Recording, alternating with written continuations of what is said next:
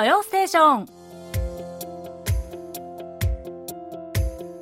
リスナーのリクエスト曲とともに気になるとっておきの韓国を紹介するソウル発情報番組土曜ステーション。進行役のナビこと超ミスです。リスナーの皆さんこんにちは。アニョンセヨえー、日本ではもう卒業式のシーズンが終わった頃ぐらいですかね。えー、去年はコロナがまさにこの頃ピークでしたよね。なので式ができなかったというところも多かったかと思うんですが、まあ今年はなんとか卒業式無事に開けたところも多いみたいですね。卒業生の皆さんおめでとうございます。えー、さて今日はこんなお便りから紹介させてください、えー、ラジオネーム浦原さんこんにちは4年前に発売されるも全くヒットせず韓国国軍のテレビの人気番組「慰問列車」の編集映像の動画をきっかけに各種音源チャートや音楽番組で逆走して1位を獲得した若い兵士に大人気の軍統領ブレイブガールズの「ローリング」をリクエストします。というですね、浦原さんからのお手紙なんですが、いや、これね、本当に今話題、騒然、話題沸騰なんですよ。ちょっとこのお便りの内容を説明しますと、まずあの、軍統領というのはですね、兵役中の若い兵士たちに人気の、大人気の芸能人のことをまあ俗に、まあ、軍の大統領、軍統領って言うんですけれども、で、今年、今、その主役はブレイブガールズという4人組のガールズグループなんですね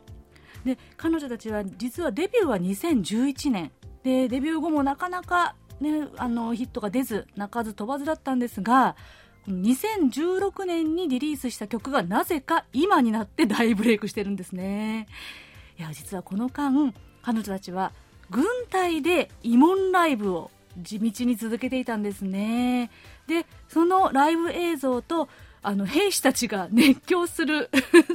姿を、こう、面白く編集した動画が YouTube に2月にアップされたんですね。で、これによって爆発的人気。そして、ついに音楽チャート1位となってしまったんですよ。これが、もう彼女たちがね、見切りをつけて音楽活動、もうやめようと、解散しようとしていた直前だったというから、またこのドラマチックな展開なわけです。今やもうここ数日の間で、えー、この彼女たちが音楽番組とかまたバラエティ番組に引っ張りだこだそうなんですよ、ね、本人たちが一番信じられないって言ってるぐらいで。そしてねまあこんな時代にこう地道に続けていけばいつか花が開くという、まあ、サクセスストーリーとしても元気を与えてくれて注目されているということです。はい、それではこの音楽界にもですね新しい風を吹かせてくれたブレイブガールズのこちらの曲で今週の「土曜ステーション」スタートです。最後までお楽しみください。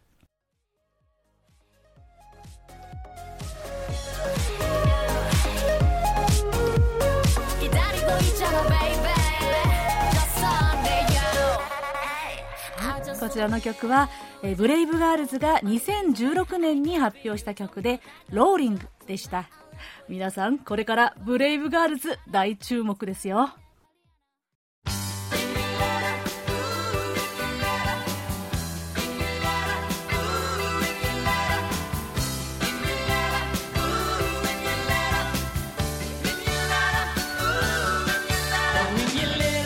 それでは引き続きリスナーの皆さんから届いたお便りをご紹介します。えラジオネームメミルジョンビョンさん。土曜ステーションの皆さんこんにちは。はいこんにちは。え3月6日放送のかやぐむ奏者のイースイギさん。ハピネス。いい曲ですね。桜の花が風になびいて舞い散る感じです。妹のイーハニが出ていた映画エクストリームジョブも見ましたよ。イーハニさんは美しくて強かったですね。あの捜査チームも個性豊かで続編を期待します。さてこの映画の中で出てくるフライドチキンはとても美味しそうでしたが屋台で食べられるんでしょうか？私の住んでいる福岡は屋台が数多くあり観光スポットになっていますが COVID-19 コロナで、えー、お客さんはかなり減っています。とのことです。はい。メミルジョンビョンさんこんにちは。お便り嬉しいです。えー、ハピネス、えー、この茅郡のね、伝統楽器の曲がこんなに軽やかにね、流れるとは、という、すごく新鮮ですよね。いい曲ですよね。そして、エクストリームジョブ映画。で、面白いですよね。本当に。で、この映画と、あと、実はドラマ、熱血司祭という、ね、ドラマに出ている、イーハニさん、まあ、こちらどちらもイーハニさんが出ているんですけれどもすごくねキャラクターがかっこよくって可愛くって面白くって私はこの2つを見てイーハニさんのねファンになりましたよ、えー、エクストリームジョブであの出てくるチキン。これ麻薬捜査チームが、え偽装で営業するというチキン屋さんを偽装で営業するんですがこれが、えー、美味しくて大ヒットしてしまうという内容なんですけれどもあの、えー、スウォンカルビ味チキン、えー、スウォンワンカルビトンタクというんですけれどもこれね実際にあるんですよ、えーでまあ、屋台で食べられるところはあるかどうかはわからないんですけれどもでもやっぱりチキンはチキン屋さんでやはりねビールと一緒にですよね。チキンとメッチュでチメへえこれね映像で例えばテレビでこのチメをしているところが出るともう無条件で食べたくなるっていうのはなんでなんでしょうね。えー、ね。そして福岡の屋台通り、ね、私も大好きでした、ね、本当にコロナが収まったらまた行きたいなと思うんですがね。活気が戻るといいですよね。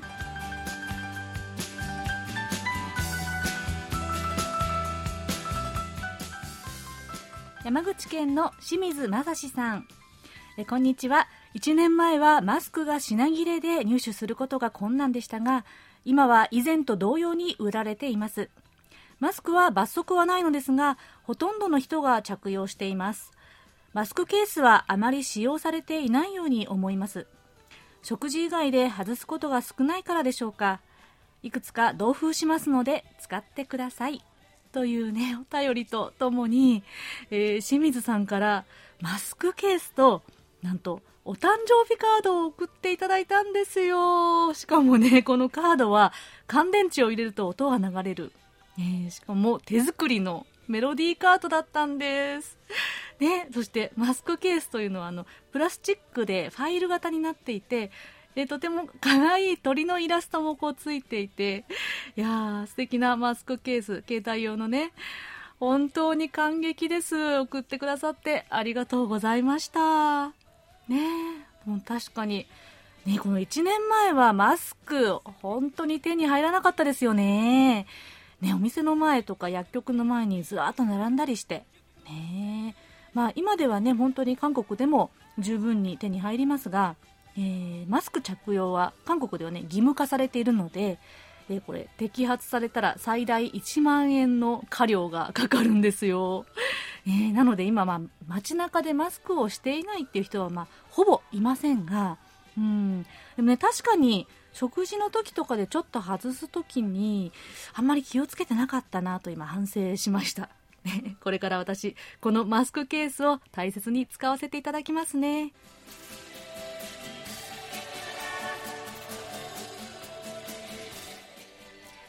さて、今月も早いもので、来週が最終週となりますね。え来週も引き続き元気になれる曲、リクエストとか、またその他でも聴きたい曲のリクエスト、そして日常のエピソードなど、どしどしお送りくださいね。お待ちしております。えー、お便りはメールアドレス japanese.kbs.co.kr または番組のホームページの掲示板からお送りください。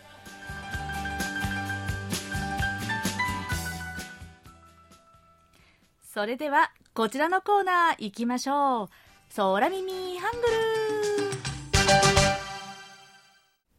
はい、えー、今日はラジオネーム R05 さんからの久々のご投稿です。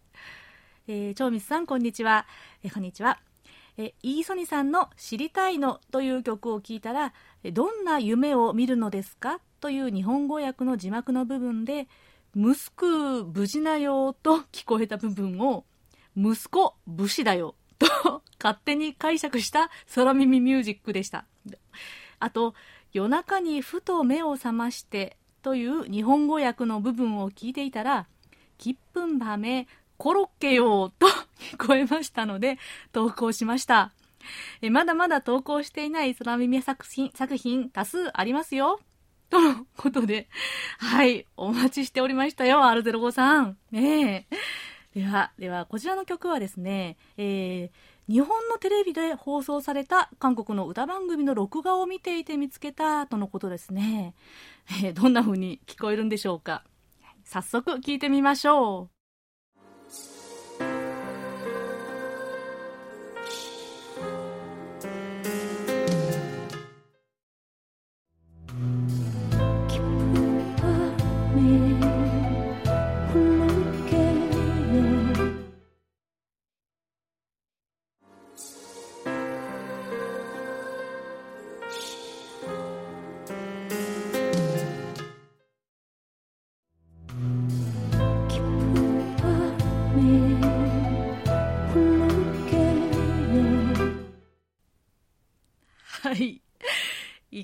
しょうか？はい。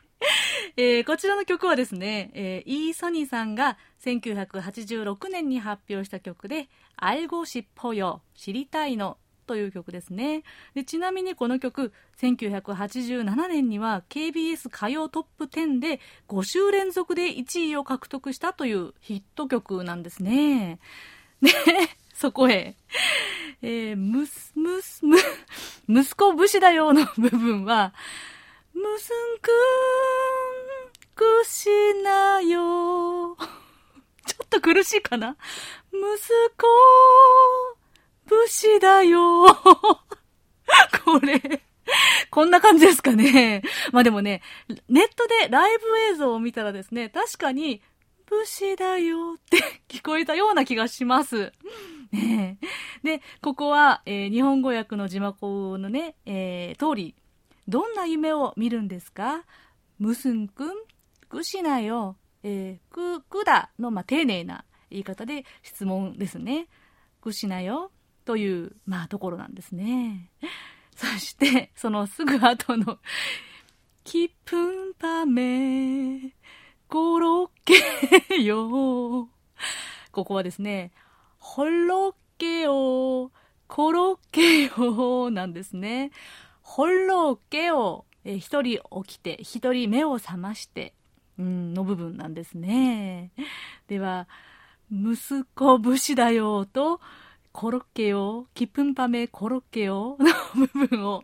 もう一度聞いてみましょう。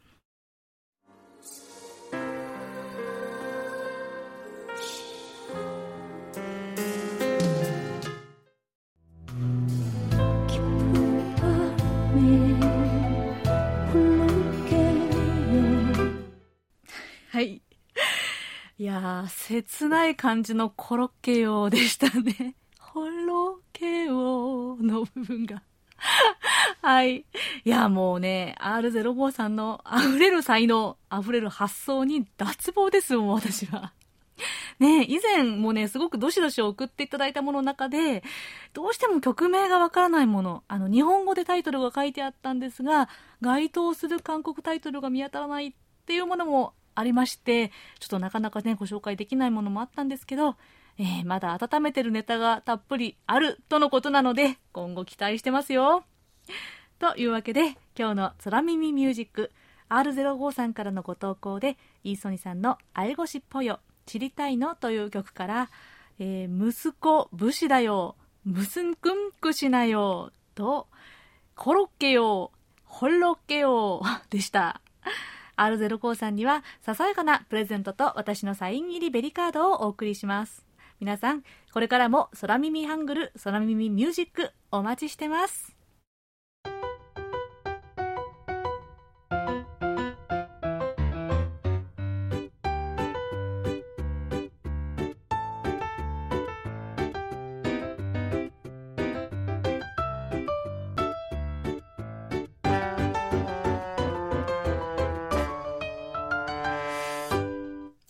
ソウル暮らしの音。このコーナーでは韓国の日々の暮らしの中で聞こえてくる様々な音や話、言葉、エピソードなどをお伝えしていきます。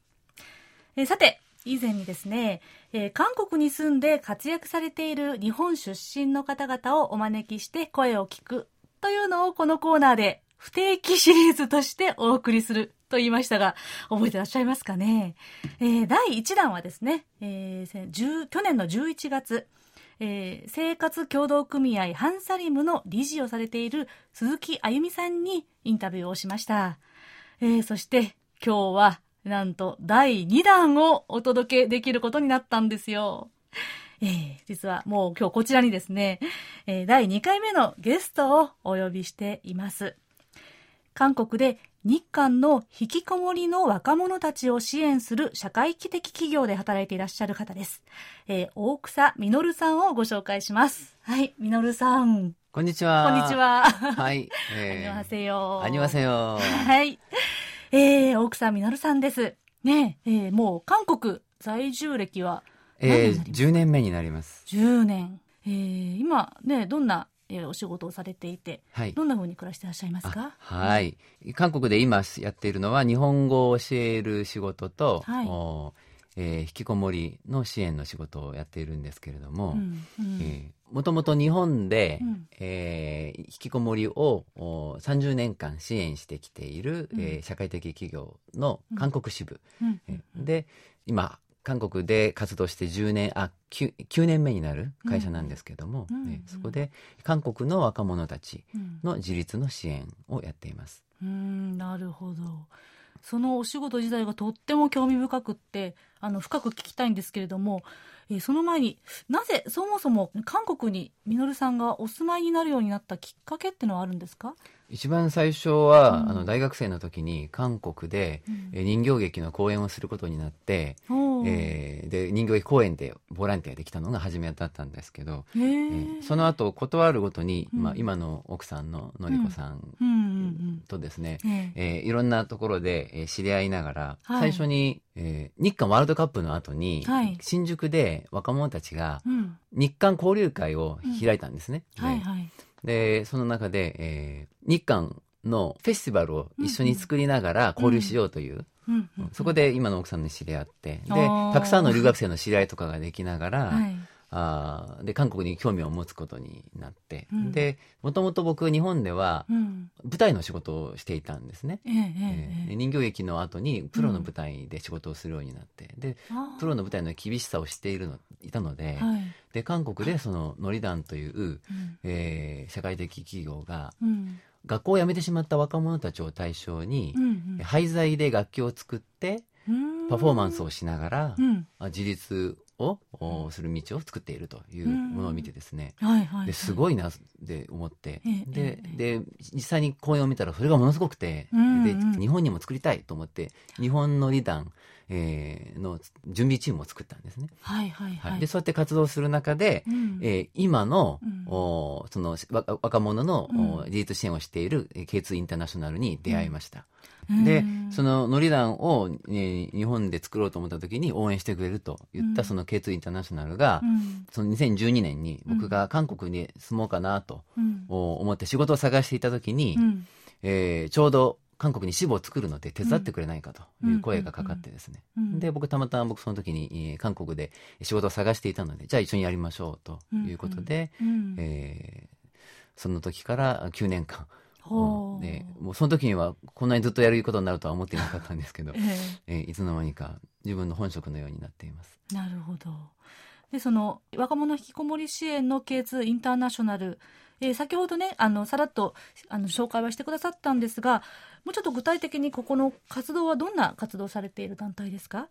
えー、若者の共同生活を基盤として、うん、一緒に、えー、暮らしながら一緒に仕事をして、うん、共に自立に向けて、うん、えー、一緒に頑張ろうと、うん、で成長していく、そういう、えー、社会的企業で、でプログラムがいろいろあるんですけれども、一緒に暮らすということ自体がプログラムなんですね。寮生活みたいな。そうですね。一緒に暮らしながら、うんうんうん。えー、でその引きこもるっていうことや、うん、今日本では最近生きづらさという言葉をよく使うんですけども、うん、その、はい、若者が生きづらいというのは、うんうん、あその例えばお金がないとか、うん、えー、まあ、その仕事がないとか、うん、えー、そういうこともありますけども一番はやっぱり人間関係なんですね。はい、でこれはもうほぼもう全ての人の悩みに共通すると思うんですけども、はい、自分が理解されていない、うんうん、ありのままの自分で生きられない、うん、えー、そういうことが一番の生きづらさの根本にあって、うんうん、で特に日本や韓国の場合には、うん、えー、規制のちょっと自分よりも上の世代の人とのギャップ、はいはい、えー、また、うん、あダブルバインドっていうふうに専門用語で言うんですけれども、うん、いろんな要求が来るんですよね。こうし、こうやっても生きなきゃいけないし、これもしなきゃいけないし、あれもしなきゃいけないし、やる、やらなきゃいけないことが多すぎて、はい、両立できない。えー、うんうん、っていうふうにして、うん、えー、その自分があ思うように生きられない、うん、自分が理解されされない。これが一番の問題なので、うん、それを特にやっぱりその家庭で親,、親からの影響で、うん、えー、持つことになることが多い。ので、その自分が理解される場所で暮らしていくっていう経験が必要なんですね。あなるほどです、ね、なのでその寮生活の中で、うん、えー、自分を理解してくれる人たちと一緒に暮らしながらあ、うん、僕は大丈夫なんだ、うん、生きていていいんだ、うんうん、あ自分ができることがこんなにたくさんあるんだ、っていうその社会に対して希望を見つけていく。そういう時間を自分たちは提供しているんだと思ってます。なるほど。えー、すっごく大事な活動だなって聞いてても思うんですが実際にねもう生活を共にするっていう中ではね本当にいろんな出来事があると思うんですけれども、まあ、印象的だったこととか活動を通して、うん、何か覚えてらっしゃることとかってありますか？たまに、まあ、なんだろう嫌になって家出しちゃったりすることがいるんですよね。でしばらく1週間ぐらいして帰ってきて で元気だったのかなとか、うんうん、でもお1週間も外にいてたくましいねとか、うん、そんなふうに、まあ、どういうふうにして、えー、どんなことでも認めてあ、げられるかなっていうことがやっぱり課題なんですけど、一番僕があよかったなとこの仕事してよかったなと思える瞬間は、やっぱりあのここにいた時には理解されてしてくれなかったけれども、外に出てしばらくしてからああの時は分からなかったけど、うん、あの時私を信じてくれてありがとうございましたとか。あ私を信じてくれてありがとうという言葉を言ってくださったんですね、うん、そうですね、うん、そういう言葉を聞けた時に、ああよかったなっていうふうに思いますねこの若者が若者だけじゃないですけどね人間関係とかそれから生きづらさそして自分を認めてもらえるこの経験を作っていくという活動の、まあ、筋かなと思ったんですけれども、はい、日本と韓国この問題とっても似てますよね。よく似てますね。うん。やっぱりまあちょっと残念ながら日本が先立って、はい、もうあの有名というか引きこもりという問題はね、はい、有名になってあと追うようにして韓国でもこう浮上してしまってるような気がしますけれども、ね、そもそもやっぱり韓国でのじゃあ引きこもり問題まあ、問題といいますか引きこもりというふうに言うとどういうふうに認識されているんですかね？えーとまあ、日本でも昔はそうだったんですけれども、うん、えー、やっぱりその引きこもってる間に、えー、やっていることを他の人が見るとゲームをしているとか、うん、毎日寝ているとか、うん、ダラダラしているとか怠けているとか、そういうふうに見えてしまうので、うん、そういうふうにそのやるべきことをやっていない人たちのような認識で見られることがまだまだ多いですね。わかりますね、えー、でもこれは日本ではだいぶ、うん、まあ、例えばうつとか、うん、あいうことがそのあの社会で認められながら認識が結構変わってきているかなとも思うんですけれども、うんで韓国はまだまだこれからですね。えで韓国ではその特に日本と比べて、うん、えー、深刻だなと思うのは学歴社会や競争の文化が本当にやっぱり激しいので、うん。えー、そうすると競争していく中でやっぱり人と比べて、どうしても人と比べてしまって、えー、ああ自分はダメなんじゃないかと、うん、でもう自分の心にどんどんもうナイフを突き立ててしまう、うん、そうすると誰に会ってなくても自分自身で自分を傷つけてしまうので、うん、えー、自分その傷から逃れられなくなっちゃう、うん、えー、なので言葉や、うん、あ人と会うことを通じて、うん、えーその大丈夫だよっていう社会は大丈夫だし、あなたも大丈夫だよって話をどこまで作れるかなっていう勝負かなと思ってます。はいやっぱりねこの私先ほど引きこもり問題って言ってしまいましたがまるでね引きこもっている人の問題のように思われるのはおかしいなと思うんですよね。だからこれは社会の問題であるっていうふうに認識をされるってことがまず大事なような気がしますね。ま、す今の話をね聞いていると。うんで、そんな重要な、えー、話をまさに日韓の間ね架け橋になりながらされているミノルさんですけれども、えー、ミノルさんが今一番関心を持っているとかですね、これから取り組みたいことなんていうのをちょっとお聞きしてもいいですか？はい、はい、そうですね。えー、まあ今お話ししたようなことを韓国語で本に書きたいなというふうに思ってまして、うん、えー、あの日本で引きこもりの本検索するともう1000冊とか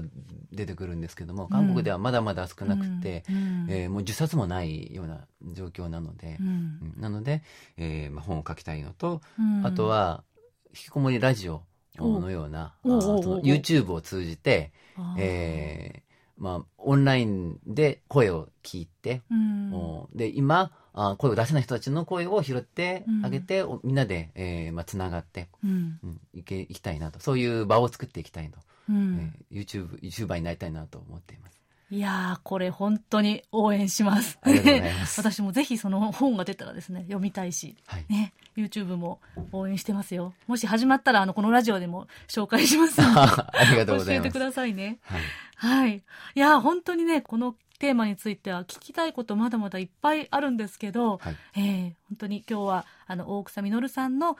を通じての、この韓国社会の引きこもり支援についてお話を聞いてみました。はい。えー、では、最後に、えー、みのるさん、聴きたい曲、リクエストなどはありますか？はい、そうですね。僕の好きなロイ・キムさんの曲で、うん、ホームという歌があるんですが、うん、えホーム、家庭ですよね。えー、自分が傷ついて、えー、もう何もできない時、えー、苦しい時、うん、えー、そういう時にはいつでもここに帰ってきていいんだよ。もう私はいつでもそこにいるから。という思いの込められた曲です。はい。素敵ですね。はい。では、この後、このリクエスト曲お送りしますね。ありがとうございます。はい。では、みどるさん、ありがとうございました。ありがとうございました。はい。ソウル暮らしの音。今日は日韓の引きこもりの若者の支援活動を行っている大草実さんをお招きしてお話を聞きました。 화려한 불빛들 그리고 바쁜 일상들 뒤에 숨겨진 초라한 너의 뒷모습과 하고 싶은 일 해야만 하는 일 사이에서 고민하는 너의 무거운 어깨를 위해 너의 발걸음이 들릴 마중을 나 나가는 게 너에게 해줄 수 있는 나의 유일한 선물이었지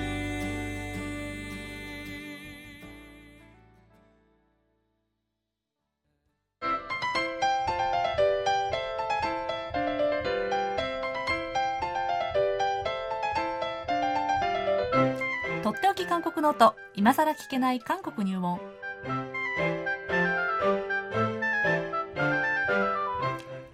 滞在18年目の韓国社会ウォッチャー、本育大学経営学部助教授の尾形義弘さんが、韓国社会のどんな疑問にもお答えします。尾形先生、よろしくお願いします。よろしくお願いします。はい。えー、早速ですが、今日のご質問は、埼玉県の大野隆さんからのご質問です。本事業論文盗作疑惑否定も、えー、修士博士の学位を返納。もどかしく悲しい欲張りすぎたようだ。という報道がありました。韓国でも論文盗作が少なくないようです。高学歴の芸能人も多く見受けられますが、その真偽はというと疑問符がつく人も少なからずいるのではないでしょうか。学歴偏重の弊害ですか？芸能人だからといって例外というわけにはいきませんね。キム・ヘッサンの件も記憶に新しいですか？てんてんてん。というえー、ご質問ですね。この芸能人の論文盗作問題の報道についてですね。はい。はい。えー、盗作、韓国ではですね、表説っていう言い方をよくしますけど、ピョジョルっていうふうにね、はい、えー、まあ、盗み取ったという、うん、まあ同じような意味ではあるんですけれども、はい、えー、このホン・ジニョンさんっていうのがどんな方かっていうとですね、はい、トゥロット、うん、韓国の演歌ですね、トゥロット。はい、えー、での、まあ、スターですね。はい。はい、女性歌手ですね。女性歌手。うん、はい。で、まあ、若さもありますし、うん、えー、その、えー、華やかな、こう、容姿。えー、それから、えー、トークも非常に軽妙でですね、うん、えー、しかもあの、まあ、性格が非常に明るくて、うん、えー、好感度も高い、うん、えー、そういったタレント、まあ、多彩なキャラクターとしてね、うん、えー、多彩なあ、まああのねえー、人物キャラクターとしてこう、番組でも重宝される。うん、そういう人気の、えー、歌手なんですけれども、ね、すごくバラエティ番組にもたくさん出てますよね。はい、そうですね。うん、えー、えー、その本ジニョンさんが、うん、えー、2009年にえー、韓国にある朝鮮大学校というところがありますが、うん、その朝鮮大学校、朝鮮手学校、朝鮮、えー、大学校で、えー、貿易学の修士号を取って、うん、えー、さらに2013年には博士号まで取ったと、うん。うん、で韓流コンテンツに関する研究をしたということなんですけれども、で、えー、まあそれがですね、その芸能生活をやりながら、修士号、博士号なんか取れるのかというのはずっと言われてきて、言われてたんですね。えー、えー、で、えー、その朝鮮大学校にはですね、実はこの本ジニョンさんのお父さんが、うん、えー、大学教授としてですね、在職していたんですね。うん、えー、ですからそのね、えー、お父さんの、うん、おまあ、ご功によってですね、うん、えー、取らせてもらったんじゃないかと、うん、えー、いうふうなことも言われたりしていて、ずっとこう、あの、こう、う噂があったんですけれども、えー、まあ、ある人がですね、これをですね、怪しんでですね、うん。この、本人さんの論文をですね、うん、えー、まあ、精査したわけです。はい。そしたらですね、えー、まあ74%の、おまあ、盗作が、えー、判明したと。いうことがあ報道されて、はい、えー、大問題になったということなんですが、はい、この74%っていうのはですね、うん、えー、韓国にコピーキラーという、えー、システムがありまして、コピーキラーですね。えー、コピー。コピーペースト、コピペをキラーすると、まあ、殺すと、えー、いう意味の、まあ、サイトなんですけれども、サイト、えー、あの、ホームページ上ですね、コピーキラーのサイトに、えー、入ってですね、そこに、えー、論文のファイルとか、うん、あるいはその直接文字をですね、入力してもいいんですけども、うんうん、やって、えー、まあ、簡単に言うとクリックを一回するだけでですね、うん、こう、バーっとどれだけ、えー、既存のデータベースにある、うん、文字と、うん、えー、文章と一致するかっていうのを、えー、出してくれるんですね。えー、で、一般的にはですね、これいろいろ設定ができるんですけども、うん、6単語以上が連続して続く文章が、まあ、だから本当に完全な一文っていうことですよね。六単語というと「私は、えー、何々を」なんていうようなそういった形でこう6個の単語が、はい、えー、まあ、一致する文章が、うん、えー、1個文章があると、えー、一文が、えー、一致するとかっていうふうにしてこう全部出てくるんですね。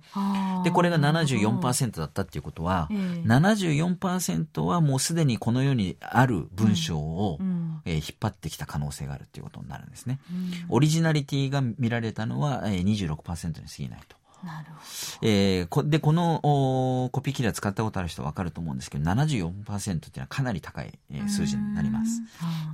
で、えー、まあ、このコピーキラーっていうね、えー、まあ、他にも多分あると思うんですけども、うん、あの、表説検索システムというのが、うん、えー、韓国では2015年頃からですね、うん、えー、各大学で導入されて、うん、えー、こういったあ学位論文とかはですね、20%、25%以上はもう表説と、いわゆる盗作であると、みなすと。うんうん、いうふうに、えー、大体言われています。まあ20%、25%でもちょっと高いなという。うん、私も論文書いたりとかするとですね、まあ高くても十何パーセントかなと。えー、もう、あの、自分がね、す、えー、で、に今まで書いた論文とかを引用したりとか、そういったこともあるので、うん、えー、まあ、十何パーセントぐらいは出たりはするんですけども、うん、で、完全に引用した場合にはですね、あの、まあ、クォーテーションマーク、えー、鍵括弧とかをですね、えー、つけるので、それを除外して、えー、一致率をですね、出すようなシステムになってるので、うん、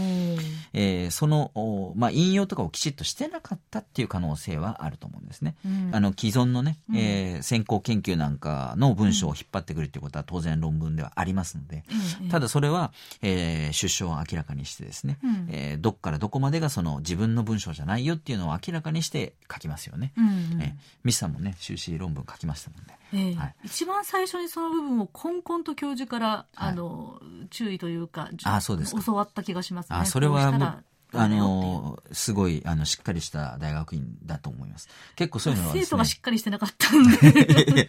あの、そういうのは結構もう当たり前みたいにして、うん、その、要は研究者の間では当たり前なので、えー、別途そういうふうにしてですね、きちっと教えてくれない場合もあってですね、うん、学生が悪意がなくても、そういったあのことに引っかかってしまう可能性もありうるんですね。そうですね。えー、ですから、あの、このコピーキラーっていうのを導入して、うん、えー、学位論文提出の際にはそれを、で、あの、何パーセントになったかっていう証明書をですね、うん、えー、そのサイトで出力することができるので、それを添付して提出するようにっていうふうにシステム化している大学もあります。なるほど。はい。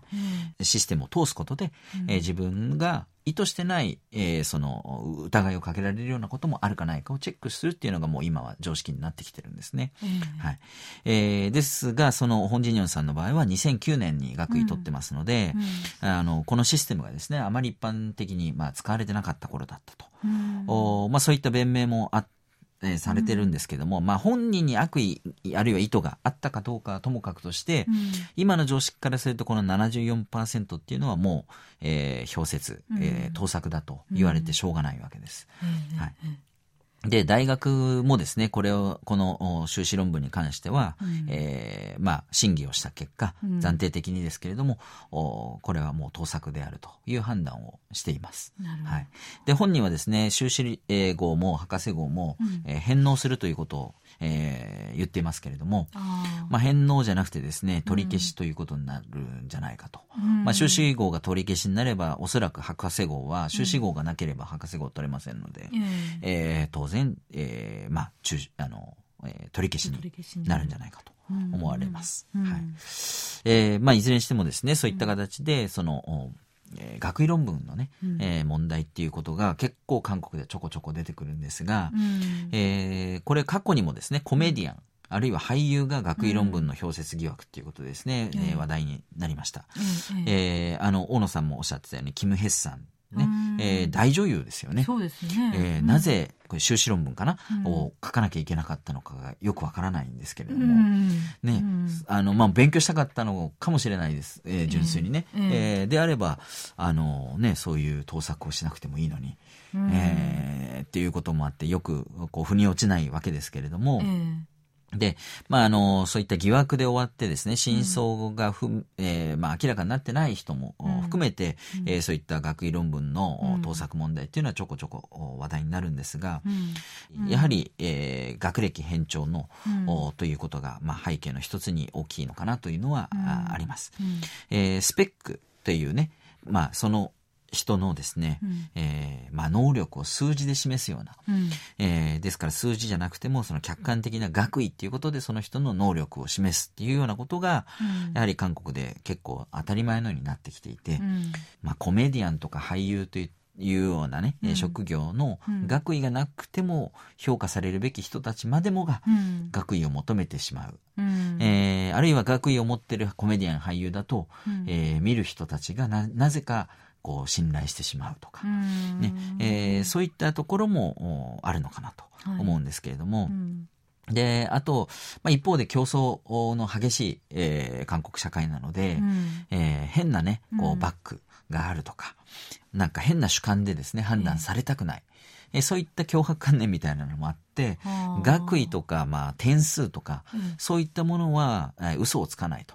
えー、普遍的な基準だと、それが公平公正の一つの、まあ、あら現れだと。いうふうにして、こう信じてる部分も、一方であって、うん、えー、学位を持ってれば馬鹿にされないとか、あるいは学位を持ってるから自分はあのきちっと評価されてしかるべきだと。いう、そういうこう、まあ、心理とかっていうのもあるのかなという気がするんですね。あのまあ韓国社会で競争が激しい、えー、っていう中で、あのまあ、試験をですねとにかくきちっとやってほしいっていうことを学生たちが要求してくる。ケースが結構あるんですね、それはもう試験っていう点数は嘘をつかないと、えあの、まあ、主観的なね、うん、えー、こう、レポートとか、うん、えー、そういうのの点数ではね、えー、信用できないとか、うん、えー、そういった結構、あの、学生たちもいたりするんですね。価値観があったりするんですね。うん、えー、それはちょっとやはり、この競争あまりにも激しい競争の、うん、えー、ちょっと弊害なのかなっていう気もします。そうですね。なんかちょっと追求し、はい、行き過ぎて少し歪んだ公正さ、ね、公平さの追求な気がしますね。そうですね、えー、で、日本の場合はどうかっていうと、日本の場合はですね、うん、あの、まあ、博士号がそもそも、えー、かつてはですね、うん、学問を一通り終えた、もう結構、えー、60, 60代、70代、体感間近になった教授が、うん、えー、博士号を取る。っていうのが一般的だったりっていう時代もあって、はい、博士っていうのはそもそも学問を終えた人の称号だった時代もあるんですね、うん、ですから日本の大学ではあの博士号を持ってない大学の先生も結構います、うん、はい。えー、ただ韓国の場合はちょっとアメリカスタイルでですね博士号を取ってから研究者としてスタートするっていうような感覚があるので、うん、えー、やはり博士号を持ってない教授っていうのはまあほぼいないだろうなと、うんえー、ね、まあ、たまにいますけれどもはい。うん、はい。えー、そういうのが、あまあ、ちょっと日本とは違うのかなっていうのがあるんですけれども。なるほどですね。えー、それでは、小川先生、来週は。はい。はい、えー、引き続き、今更聞けない韓国入門ということで、はい、3月最終週になりますね。最終週ですね。はい。はい、えー、まあ、できれば複数のご質問にお答えしたいと思いますので、えー、ご質問、お便り、お待ちしております。よろしくお願いします。はい、ありがとうございました。とっておき韓国ノート、今更聞けない韓国入門宛てに皆さんどうぞお気軽にご質問をお寄せください。質問が採用された方には、尾形さんのサイン入りベリカードとささやかな記念品をお送りします。今週はご質問を送ってくださいました大野隆さんにお送りします。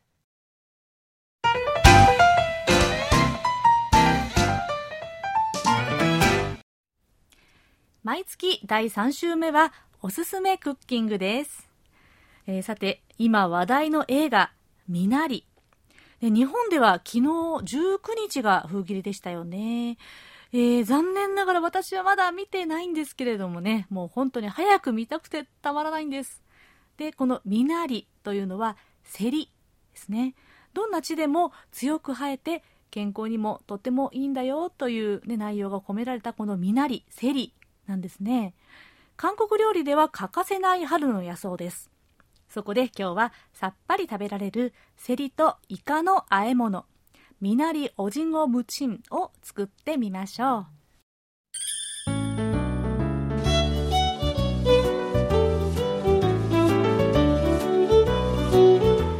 まずは材料です、えー、セリミナリですねを1束だいたい 100g ほどそしてイカ1杯。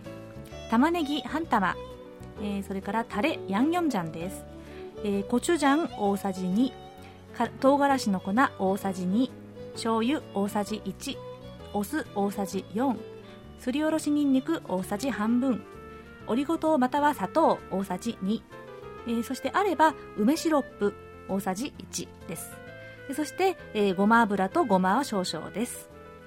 では作り方です。えー、まずこのタレヤンニョンジャンの材料ですね、えー、コチュジャン唐辛子の粉醤油お酢、えー、ニンニクオリゴ糖または砂糖そして梅シロップ、えー、これらを全部混ぜ合わせておきます、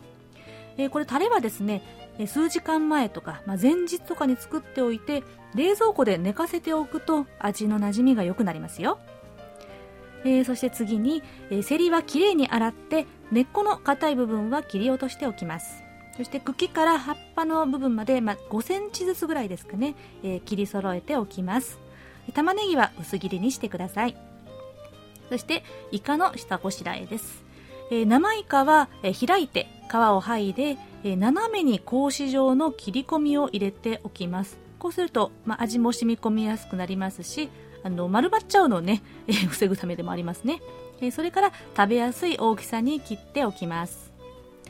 次に沸騰したお湯でイカをさっと茹でます。本当にさっとね30秒ぐらいで大丈夫ですよ。あまり茹でると硬くなっちゃうのでね。そして水で洗っておきます。